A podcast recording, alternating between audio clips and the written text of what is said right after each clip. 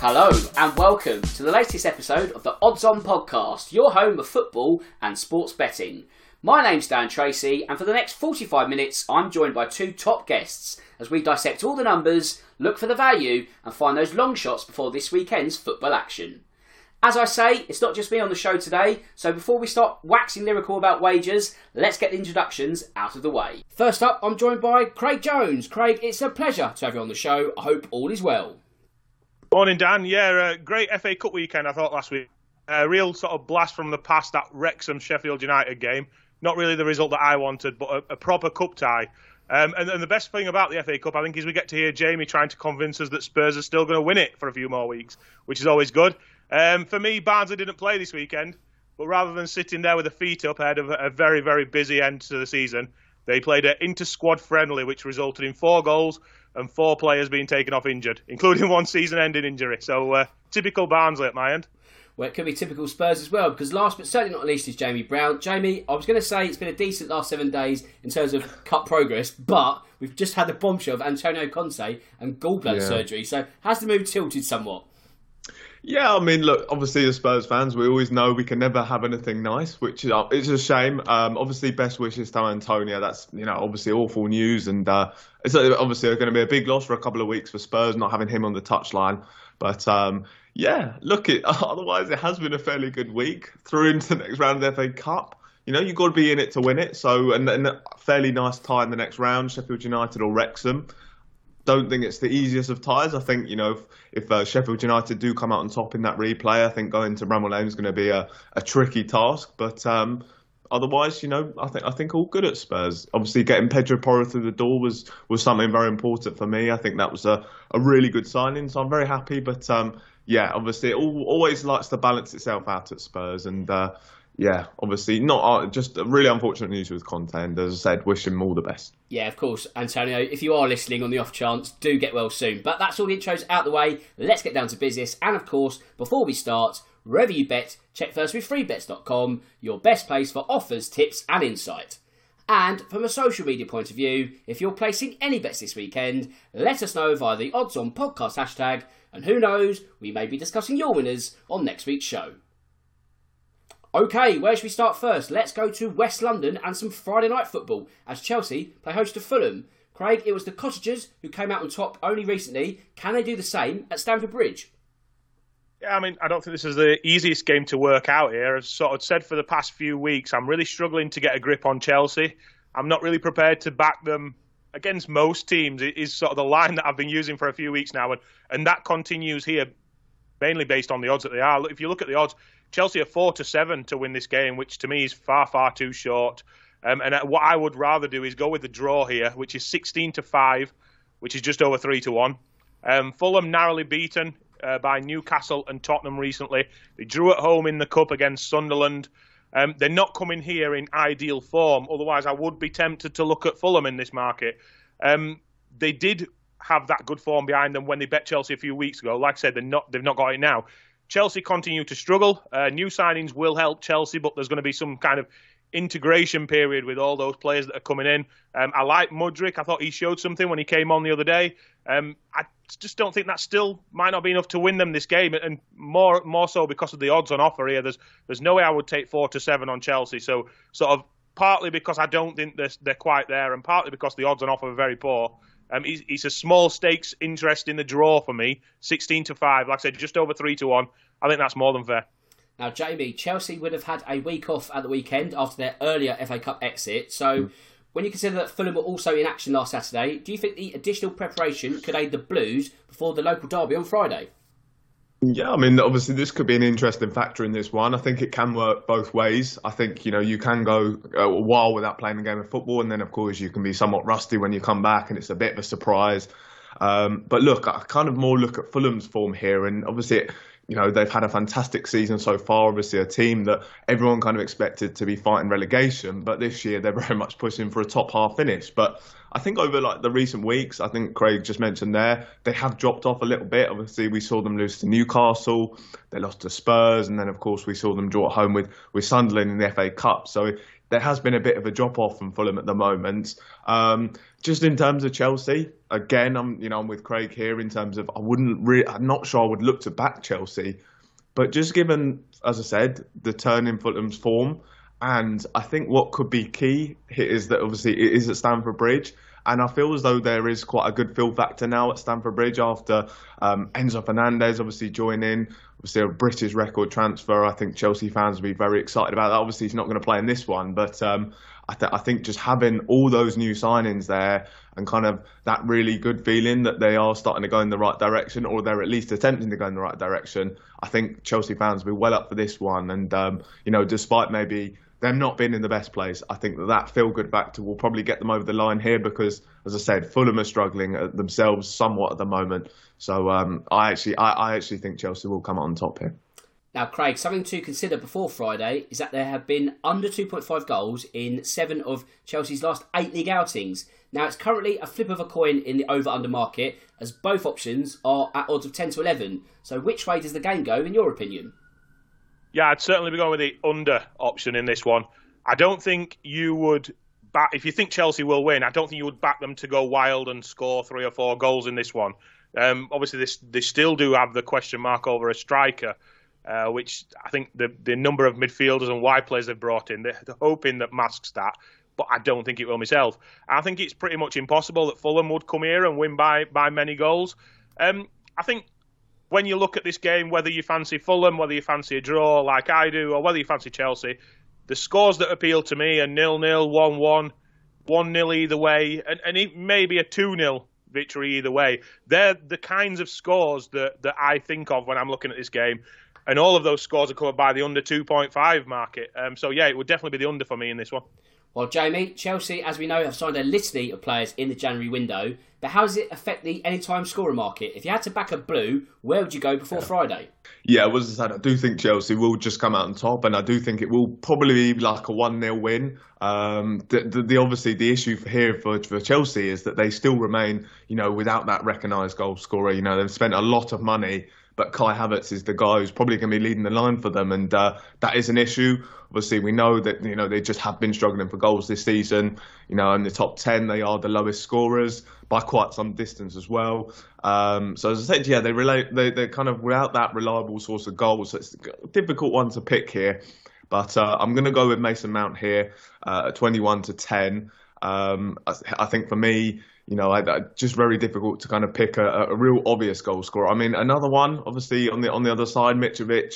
He has gone through 3 games without a goal. But look, I mean, he's still a guy who's always capable of getting on the score sheet. And he's at 5-2. But yeah, as I said, for my Chelsea pick, Mason Mount would be the guy I'd go with.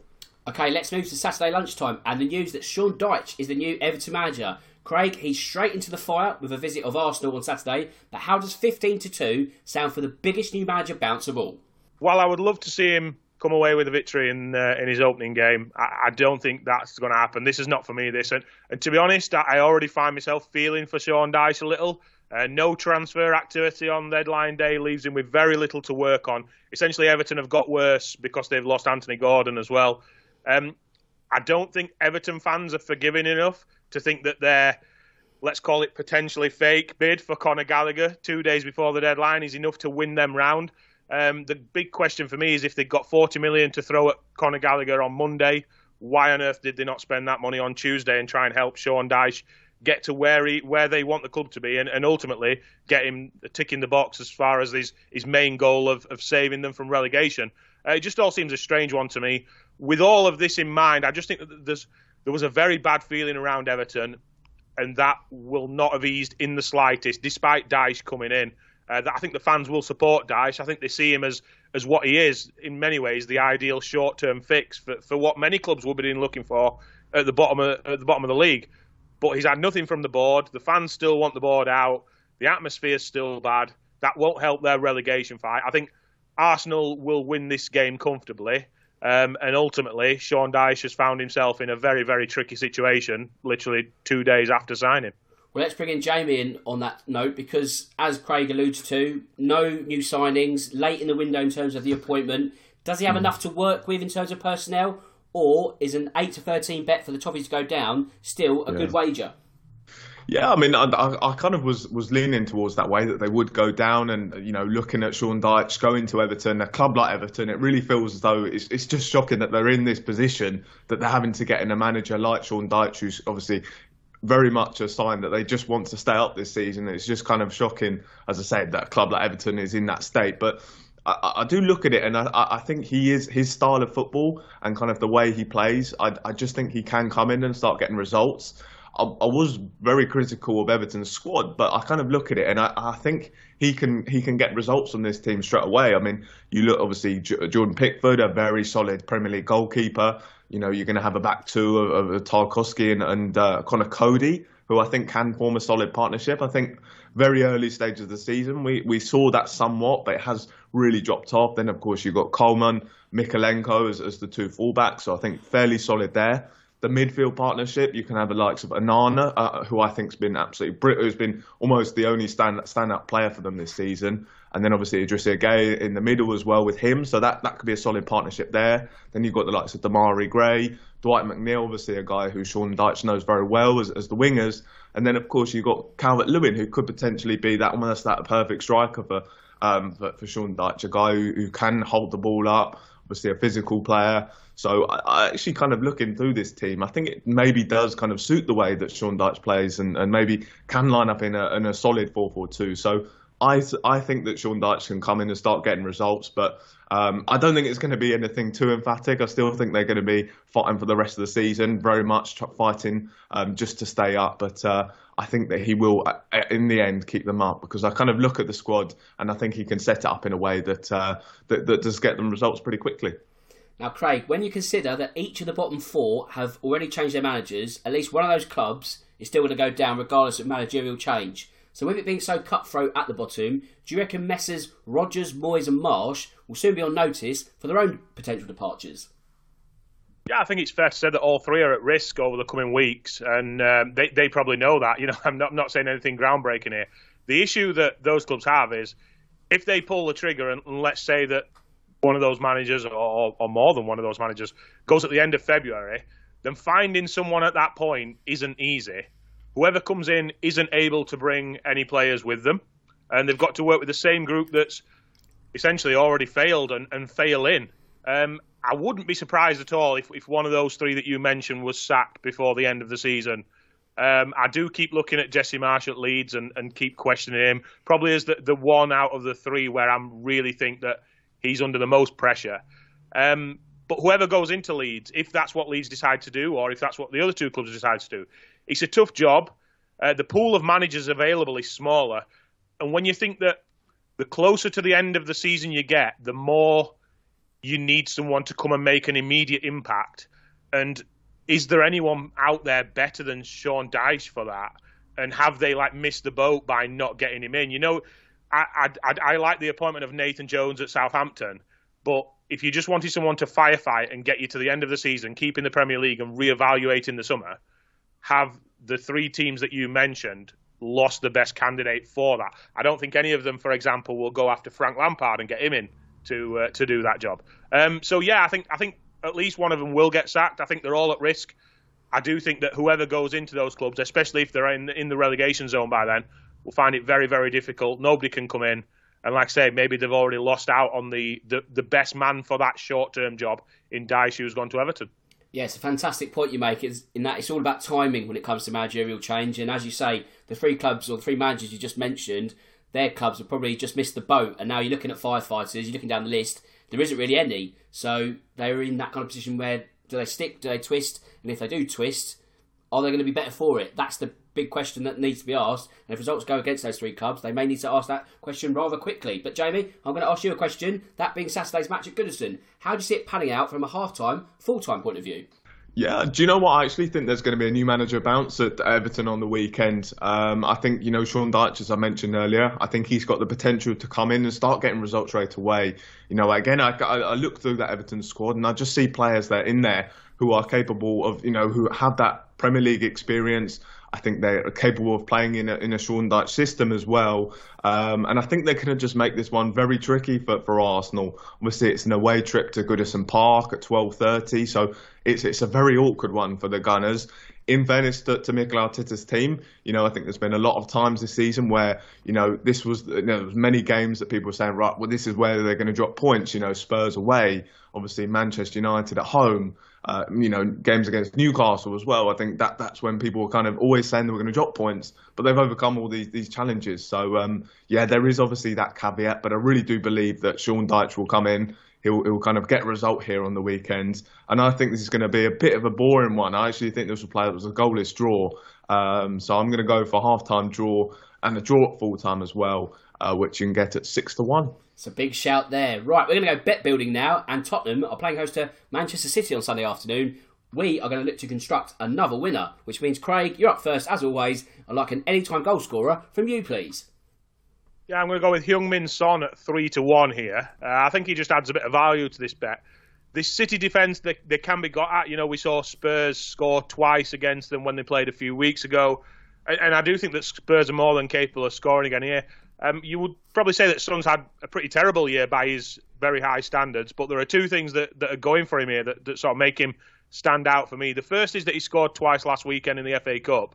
A timely confidence boost for a player who's always at his best when everything's going his way. And you know, you may say that he's not one for a fight, but when things are going his way and when he's got his head in the right frame, and he's brilliant. And hopefully those two goals help with that. Secondly, I think Spurs are likely to soak up a lot of pressure here and try and hit City on the break. Something they did with good effect in that first half before City came back in the game a few weeks ago. To me, Son's their best player at getting out, quickly breaking and taking them forward and running at people. So I do see him being involved in a lot of Tottenham attacks in this game. So at 3-1, I just think he adds good value. I do think Spurs will score. So I'm going to go with Son to score at 3-1. OK, then, Jamie, as always, I'd like the over-under on the goals, please. Yeah, I think this is going to be a really exciting game, actually. I'm going to go for over 3.5 goals. I think obviously we saw 6 goals in the last time these two teams met. And I'm kind of expecting more of the same here. You know, again, Craig kind of mentioned there with, you know, both defences very much shaky at the moment. I think for Manchester City, they've not really kind of been their usual selves. For Spurs, obviously conceded the most Premier League goals since October, which is obviously a really kind of damning stat for where the defence is at. Manchester City, they've kept just 2 clean sheets in their last 8 league matches as well. So I think Spurs can get on the score sheet here. So, yeah, I mean, then of course you consider both teams' attacks, obviously Kulusevski, Kane and Son. For Spurs, and then of course you're going to have Erling Haaland as that vocal point for Manchester City, and De Bruyne I'm sure will be kind of, you know, supplying him. So yes, I'm fancy lots of goals here, and I'm going to go for over 3.5. Okay, then I'm going to stay with goals, but I'm going to look at it from a half perspective, and I'm going to go to the half with the most goals market. Now, looking at how these two teams played a couple of weeks ago, there was a huge flurry of activity after the interval. Admittedly, it was all one-way traffic, but still much more goals in the second half. Add the fact that players naturally get more tired after the break, and to me, more goals in the second half at odds of 20-21 should add a bit more meat to the bones. OK, then just to recap our 3 picks, Craig has gone for Heung-Min Son to score any time, Jamie's gone for over 3.5 total goals, and I've gone for the most goals to be scored in the second half. Odds of 12-1 for this one, which means if you put £10 on the betting slip, you get £130 in your back pocket. A nice big one to start February. I hope it gets over the line for you. I hope it gets over the line for us. But let's have a quick chat about the game itself now. And Craig, these two teams met recently in the Premier League, and although City were on the ropes, they did eventually win 4-2 at the Etihad. Will they be able to do a double over Antonio Conte's men? Yes, sort of sadly for you two, I do think that City will win this game, and I will give the advantage to them. I do think that sort of everything we've just mentioned in the bet builder about goals and Spurs scoring goals, I think will all be true. We saw sort of the best and not so good. I wouldn't say worse, but not so good maybe of City in the first game recently. Poor in the first half and outstanding and clinical in the second half. I'm expecting goals at both ends, but ultimately more from Manchester City. If you look at the odds, of City wins 7-10, but I think this is a game where you can easily add a bit more value to that and going down the goals route, because I do think that the vast majority of people will see goals in this one. City with both teams to score is 21-10, or a City win with over 2.5 goals is 7-5, and they both appeal to me. So depending on what you think about Tottenham scoring, I just think that it'll be a good game. I think Tottenham will give a good account of themselves. I think they'll get on the score sheet. I think they'll be in it, but ultimately City will come out on top and just have that little bit too much quality and maybe a slight edge to take them forward and get 3 points. Now, Jamie, we must not forget that Spurs have won each of the last 4 home meetings between the two sides in all competitions, that being the Champions League and 3 Premier League visits. So, how does 18-5 sound for number 5 on Sunday? Not very good, unfortunately. I don't particularly fancy Spurs' chances here. I mean, it's been very strange, Manchester City's record at the new stadium. As you said, they've lost kind of all those 4 matches there.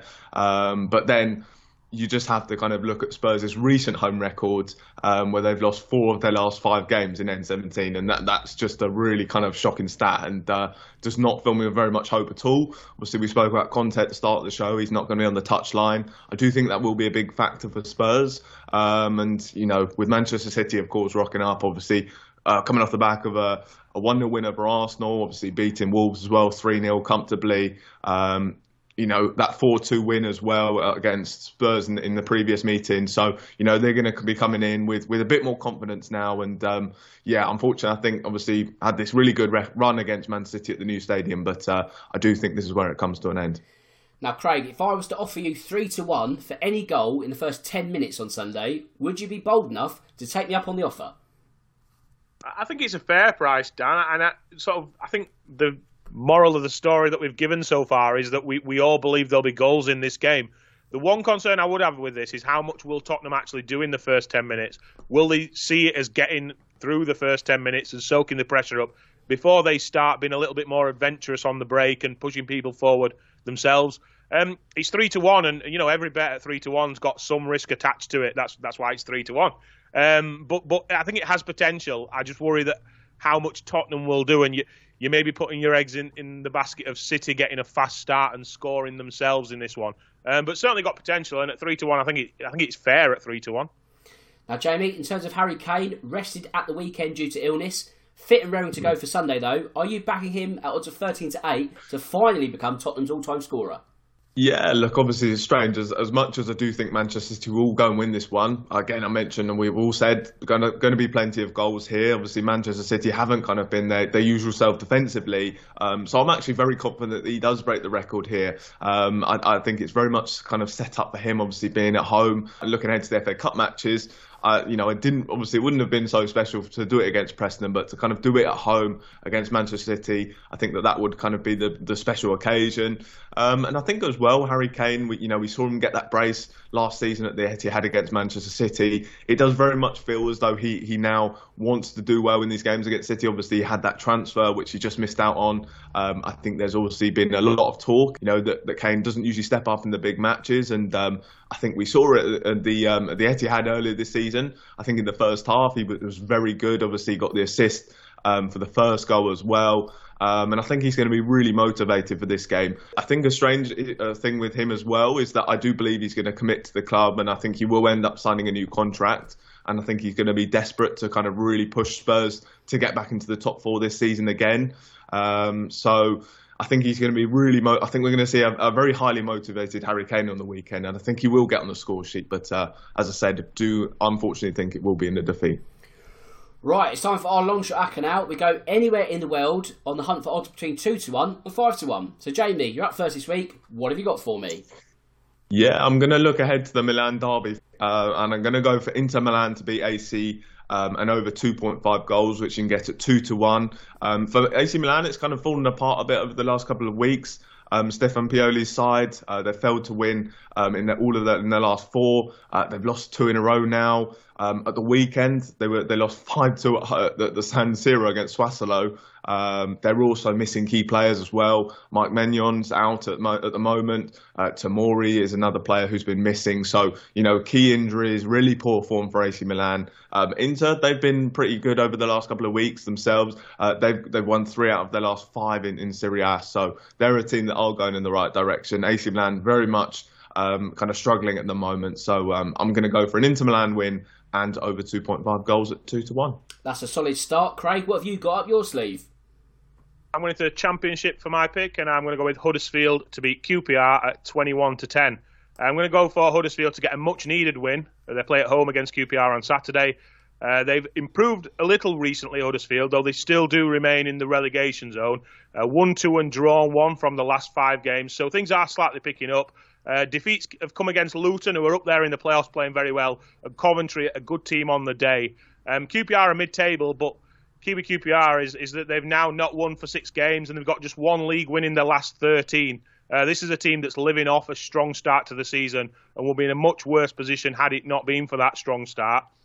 Given the need for points right now for Huddersfield, slight improvements that we've seen, they're just over 2-1 for a home win. There's a lot at stake here, and they're a bit too big to ignore for me. So it's Huddersfield to beat QPR, the pick one for me. OK then, I'm off to Goodison Park as Everton play host to Arsenal. And I'll be honest, I'm someone who absolutely loves new manager bounce. If there's a new man in charge, I'm all over it, which means step forward, Sean Dyche. When in charge of Burnley, his team would be a constant thorn in Arsenal's side, and I have a feeling they may frustrate the Gunners on Saturday, that being Everton, of course. I'm not going all out for the win, but I am having the draw at odds of 7-2. And of course, check out freebets.com for all the latest offers and enhanced odds from all the leading bookmakers. Right, let's look at some more Premier League headlines now, and I think we need to go to Molineux as Liverpool travel to Wolves. Craig, they were dumped out the cup last Sunday. Would you be wary of backing the Reds to win on the road at odds of 5-6? Yeah, I certainly would, Dan, yeah. And in a sort of similar fashion to Chelsea and what we've been speaking about with Chelsea, I'm wary around Liverpool at the moment. Something that I've said for a few weeks. I have also said I thought it would get better, but unfortunately I'm still sort of yet to see it really from them. Liverpool without a win from the last 3 league games. And like you say, they lost in the Cup against Brighton last weekend. Wolves are sort of pushing themselves upwards and becoming hard to beat. The key for Wolves at the minute, from what I've seen, is not necessarily their ability to win games, but they're making themselves hard to beat. They've picked up valuable points. They're edging towards the road to safety, and they're outside the relegation zone as we go into the weekend. I don't think they're quite good enough to come here and win this game, but as I've said, they are becoming hard to beat, and I like the draw here for that reason. I think it's a result that the home side would be happy to take. Obviously, Liverpool wouldn't, but Wolves will be happy with a draw. It's 11-4, almost 3-1. I think that offers quite solid value against a Liverpool team who are just sort of still not quite there and still have questions to answer. By the same token, Jamie, because of Liverpool's recent woes, does Wolves in the double chance market at odds of 10-11 sound tempting to you? Potentially. The only thing I kind of look at with this one is Wolves' home form, and it's been really poor recently. They've lost 4 of their last 5 games at Molineux, so their home form has been really shocking there. They've also just got 2 wins in the last 10 matches as well, so they're not really a team that are kind of getting wins on the board either. But look, obviously, this is a Liverpool side who have suffered yet another injury blow. Obviously, Canate, I think, is the latest guy to pick up an injury. And, you know, the Reds obviously now light in all areas of the pitch now. So, yeah, there is obviously that bit of concern. But I actually think this will play out in a very similar way that the FA Cup replay went. Obviously, a 1-0 win for Liverpool. And I do fancy the same here. As I said, just given Wolves is such poor recent home form, I think we'll kind of see it played out in a similar fashion. And I do actually think Liverpool will just about edge this one, despite their recent woes. Well, Craig, you can double your money if you were to back under 2.5 total goals. Is there a tiny bit of value before kick-off? Yeah, I definitely think there is. And I think if you were sort of asking me for maybe a best bet on this game, then this would be it. I don't think Wolves will give too much away. Liverpool have got attacking talent in their lineup, but they're not clicking right now. Sort of in many ways, as we sort of spoke about the Chelsea game, whatever you fancy here, if you fancy a Liverpool win, a Wolves win or a draw, it's scorelines such as 0-0, 1-1, 1-0 either way that we're all talking about. And whatever you sort of think in this game, I just think that a lack of goals is something that many people will agree on. Certainly something that I like. So yeah, under 2.5 goals would probably be my best bet for this one. I do think it'll be a draw, 0-0, 1-1, but I could see either side nicking it 1-0 as well. Now, Jamie, in terms of anytime goals, Mo Salah is the favourite at odds of 8-5. But when you look at his recent form, is this also a bet to be wary of? Yeah, I mean, definitely. Failed to score in 5 of his last 6 matches. So, you know, a player who is really out of form. But then you kind of look elsewhere for other goals. And, you know, Jurgen Klopp's team, they've really been missing the absence of a clinical goal scorer. Canate is the only Liverpool player to score in the Reds' last 4 matches as well. So, you know, that really kind of shows you that they are just struggling for goals at the moment, Liverpool. As I said, I do think they will just edge this one. I'm really feeling a 1-0 win for Liverpool here. I'm 100% with Craig in terms of I do think this will be a low-scoring one. I'm going to go for Darwin Nunez as my pick here at 7-4. Obviously, he has struggled for goals this season, but there has been times when I do think he gets into good positions. I think just his presence usually creates a lot of chances for Liverpool. I think he is still kind of a useful player to have. Despite maybe a lack of goals at the moment. And I think he'll be the guy to kind of give Liverpool the edge here and get that winning goal. So I'm going to go for Darwin Nunez at 7-4 any time. OK, then let's stay in the Midlands as Aston Villa play host to Leicester. And Craig, is this one as simple as backing the home win at odds of 19-20? It certainly is for me, yeah. And I think sort of however you look at this from whichever side, there are reasons to back Aston Villa to win the game. And there are also reasons why you would want to be against Leicester, pretty much against anyone, I think, at the minute. So Leicester picked up a point against Brighton in the last game. But other than that, they've been absolutely dreadful since the World Cup. We spoke about Leicester before the World Cup, how they found their feet, worried that the World Cup would maybe derail them a bit. And that's exactly what's happened, really. A very narrow win over League Two Walsall last weekend in the Cup didn't really give me any further hope for their fans. They're struggling right now, you know. Compare that to Aston Villa. Aston Villa are getting better. They're looking well defensively. They're scoring goals. They've got a team identity. They're difficult to beat. They were unbeaten in the league in January under Unai Emery. In that period, wins over Spurs, Leeds and Southampton. So a good win against Spurs and a win over two teams who are fighting for points in Leeds and Southampton. I just think everything points to an Aston Villa win here, and I do worry a bit for Leicester. Now, Jamie, there's no doubt that Aston Villa are beginning to click under Unai Emery, and because of this, they are now 8-11 to finish in the top half of the Premier League table. Is this something that piques your interest at all? Yeah, I mean, look, obviously such a shrewd appointment by Aston Villa, getting in Unai Emery. I think he's such a great tactician. I think it was very unfortunate it didn't work out Arsenal for him and obviously his previous Premier League job. But you look at the other managerial positions he's had, obviously Sevilla did very well. PSG did enjoy some success as well there. And Villarreal, of course, winning the Europa League there and doing well in the Champions League. So, yeah, I think with Aston Villa, I think it's almost kind of the perfect match, really. I think he's found kind of a club where there isn't a great deal of pressure, obviously, like he found at maybe Arsenal and PSG, where he was less successful. But it's also a club where, you know, they are still an ambitious club. You know, you look at the way they've backed him in the transfer market. You look at the way that they've tried to go in the transfer market over the last couple of years as well. I think they've been an ambitious club. And, you know, he's wasted very little time in terms of getting his message across. And you know, that just kind of shows you how strong a manager he is and kind of tactically so good. Obviously, 5 wins from 7 league matches and just 1 defeat as well. So a really solid start there. And yeah, again, a team, as Craig mentions, very difficult to beat. And obviously, definitely going in the right direction at the moment. So yeah, I do firmly believe they will finish in the top 10 this season. Right, let's look at another derby now, this time on the South Coast, and we're off to the Amex. Craig, Brighton to beat Bournemouth is just odds of 1-3. It's unlikely to get the listeners excited. Is there another bet that can? Yeah, I do fancy a comfortable Brighton win here. As you said, the odds on offer are not very good, but I do think this will be a relatively simple task for them. In terms of value, when I think of Brighton at the minute, I sort of almost instantly think about goals. In the last 5 games in the league, 4 have seen over 3.5 goals. The only game that didn't see more than that was a 3-0 victory for Brighton over Liverpool, so it wasn't far off. They're scoring for fun, but they are prone to conceding a goal here and there. The over 3.5 pick is where I would go here. It's 7-4. I think the stats point towards it from that sort of point of view. My hope is that we can sort of get Bournemouth to nick one somewhere along the line.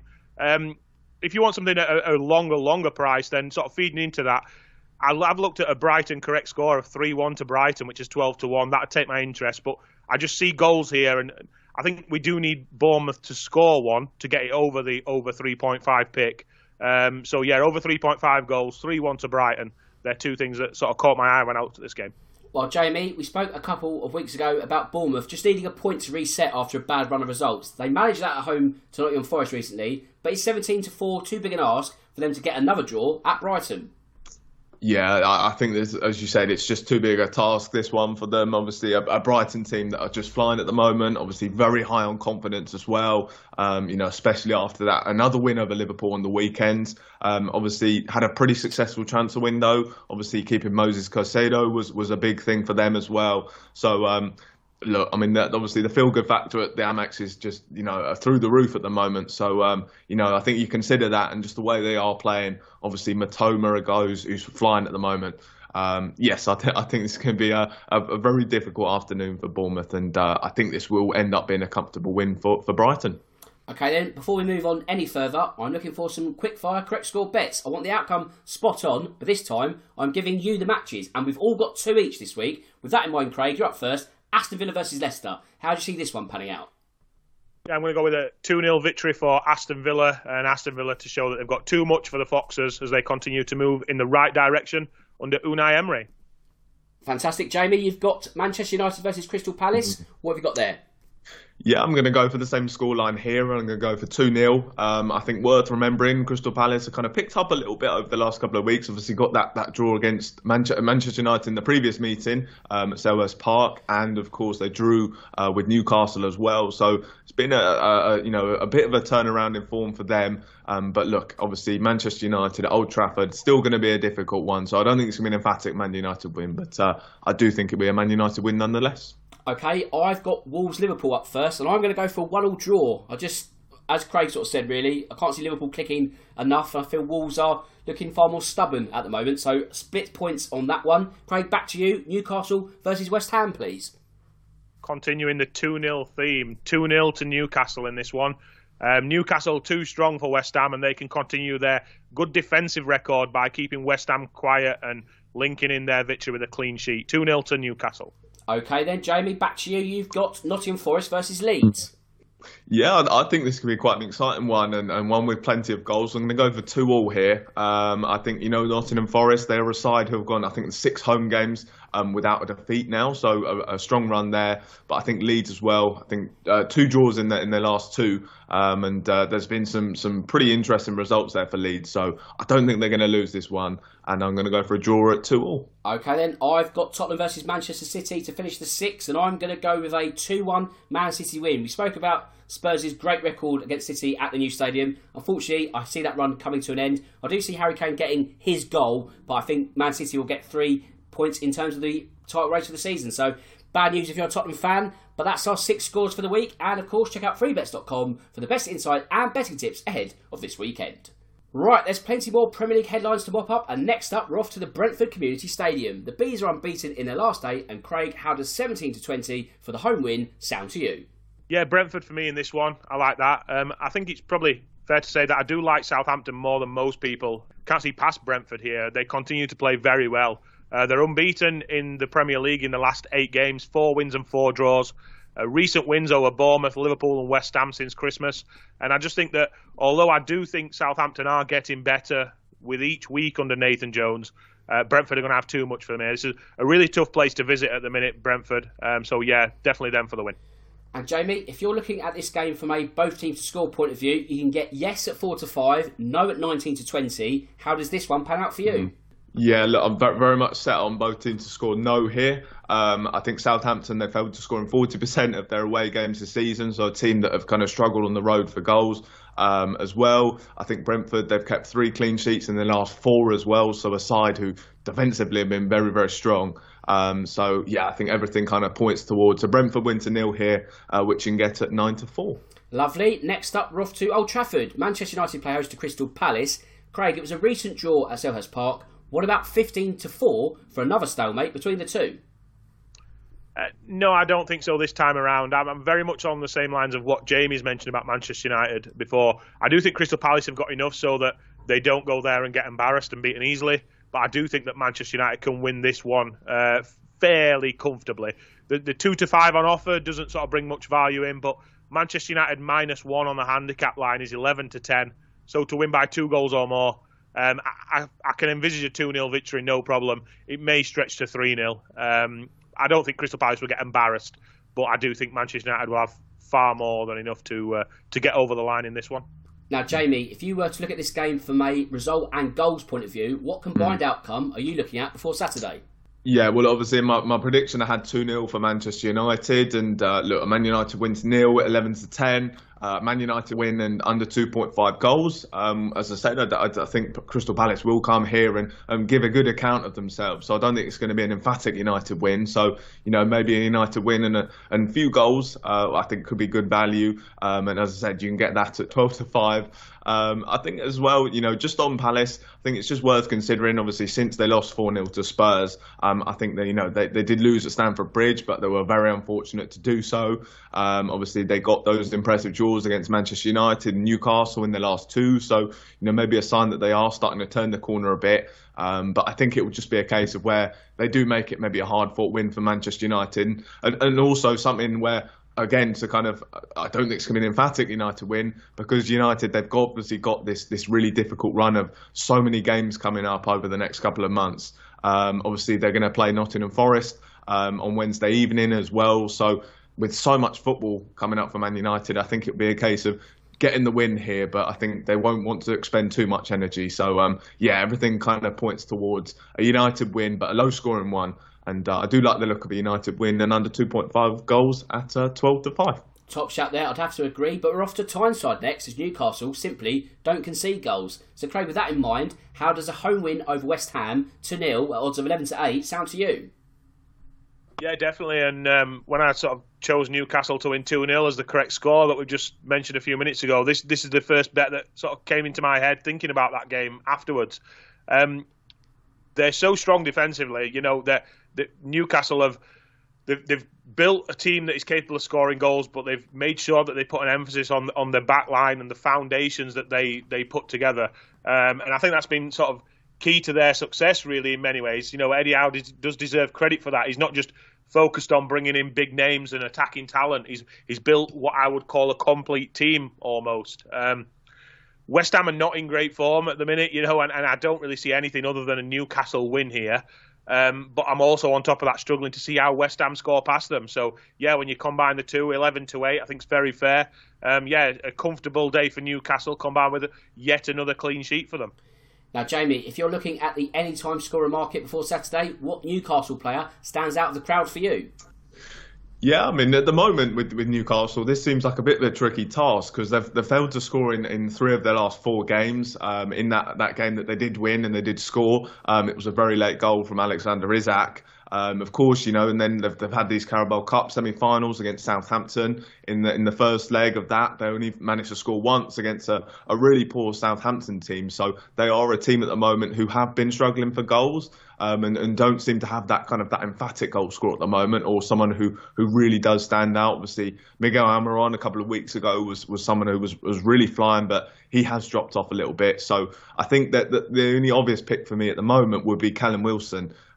You know, I really like Alexander Isak, and I think eventually he'll come into the team and be that number 1 striker. But at the moment, Callum Wilson, he's been the guy who's been starting up front. I think Alexander Isak came on the pitch against Southampton and actually went off. It looks like that might have been an injury, so even more case for Callum Wilson to start on the weekend. As I said, yeah, Callum Wilson would be my pick here because I think he's going to lead the line for Newcastle, and you can get him at 11-8 to score any time. Right, finally, we're off to the City Ground as Nottingham Forest are host to Leeds. Craig, I've currently got 31-20 for a home win. Does that seem a bit overpriced as far as you are concerned? Yeah, I think it does, yeah. I wouldn't be overly surprised with any outcome from this game. I don't think there's a shock as such in there. But I do think I'm leaning towards Forest to win this one. They arrive in better form than Leeds. They're unbeaten in the last 4 games. Leeds haven't won in their last 6. Home points will be crucial for the survival hopes of Nottingham Forest, and that's sort of been what they've built upon in the last few weeks when they have moved up the table and, you know, away from the relegation zone.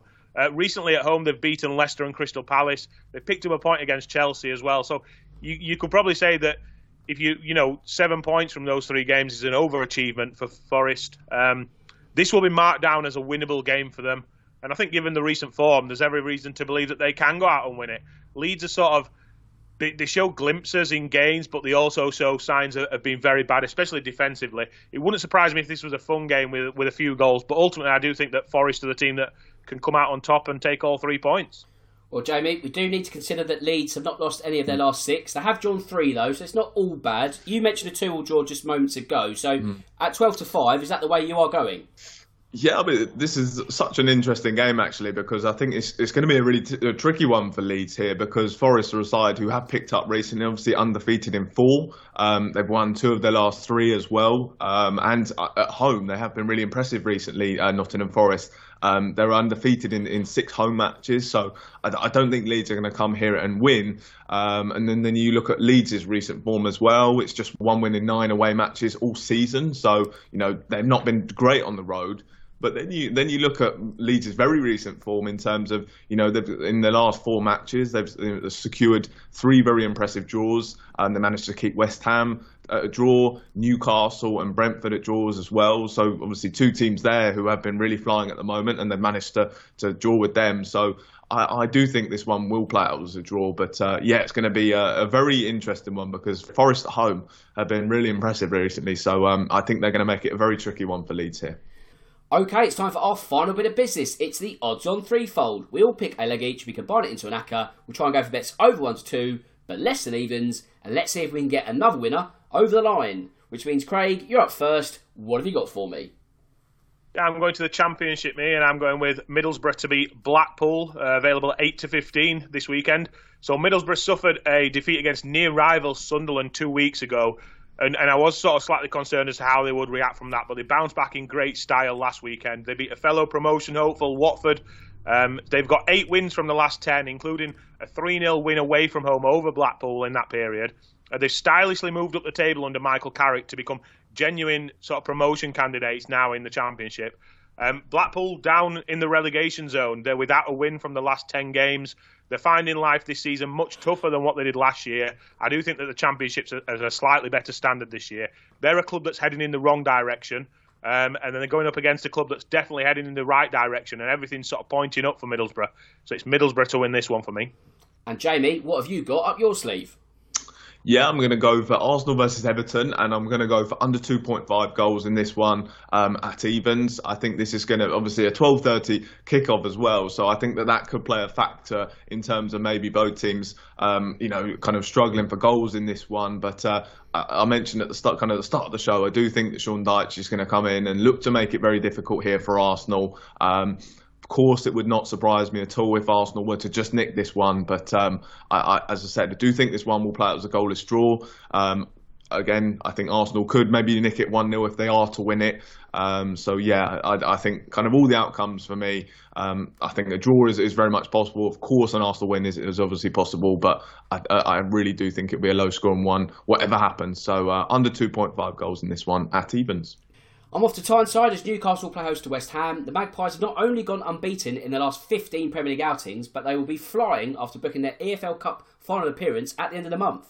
While David Moyes' men have been boosted by a cup win of their own on Monday, they have still lost 7 of their last 10 away league outings this season, and for that reason, I'm backing the home win at odds of 8-13. Right, that brings us to full time, so I just need to do the admin before we wrap up. As mentioned before, if any of these bets take your fancy, make sure to visit the free bets website. And now, I just need to thank my duo of top guests. Craig, thanks for joining me this afternoon. I hope you enjoyed that one. Yeah, thanks very much for that, Dan. Yeah, I think there's some good sort of storylines to look forward to this weekend. Sean Dyche at Everton, the Tottenham-Man City clash, which should be full of goals. And also Nottingham Forest-Leeds, another game that should be full of goals. So, yeah, really looking forward to the football. Indeed, mate. And also, Jamie, thanks for your time and sharing your betting insights with me. Yeah, all good. Thanks, Dan. And yeah, obviously really looking forward to facing Manchester City again. A really hectic game in the last meeting. Hopefully it can be a better outcome. But obviously if it doesn't, still maybe a good result, because that might obviously does put the pressure on Arsenal. But look, let's see what happens. And looking forward to another weekend of Premier League action. Cheers, mate, and also to the listeners out there. And with that said, it just leaves me to say that my name's Dan Tracy. This is the Odds On Podcast. And until next time, goodbye.